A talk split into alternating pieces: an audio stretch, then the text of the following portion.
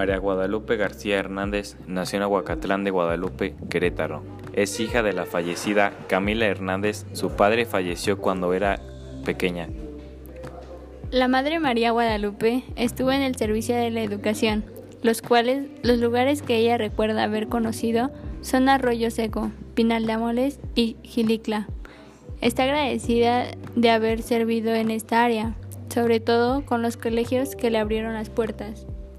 Conoció a la madre Clemencia Borja Taboada, a la cual recuerda con mucho cariño, puesto que era muy cariñosa con cada una de las hermanas, y físicamente la recuerda de una estatura media.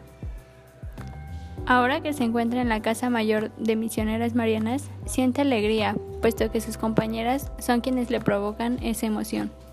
La manera en que más le gustaría que la recuerden es con la alegría que siempre tiene.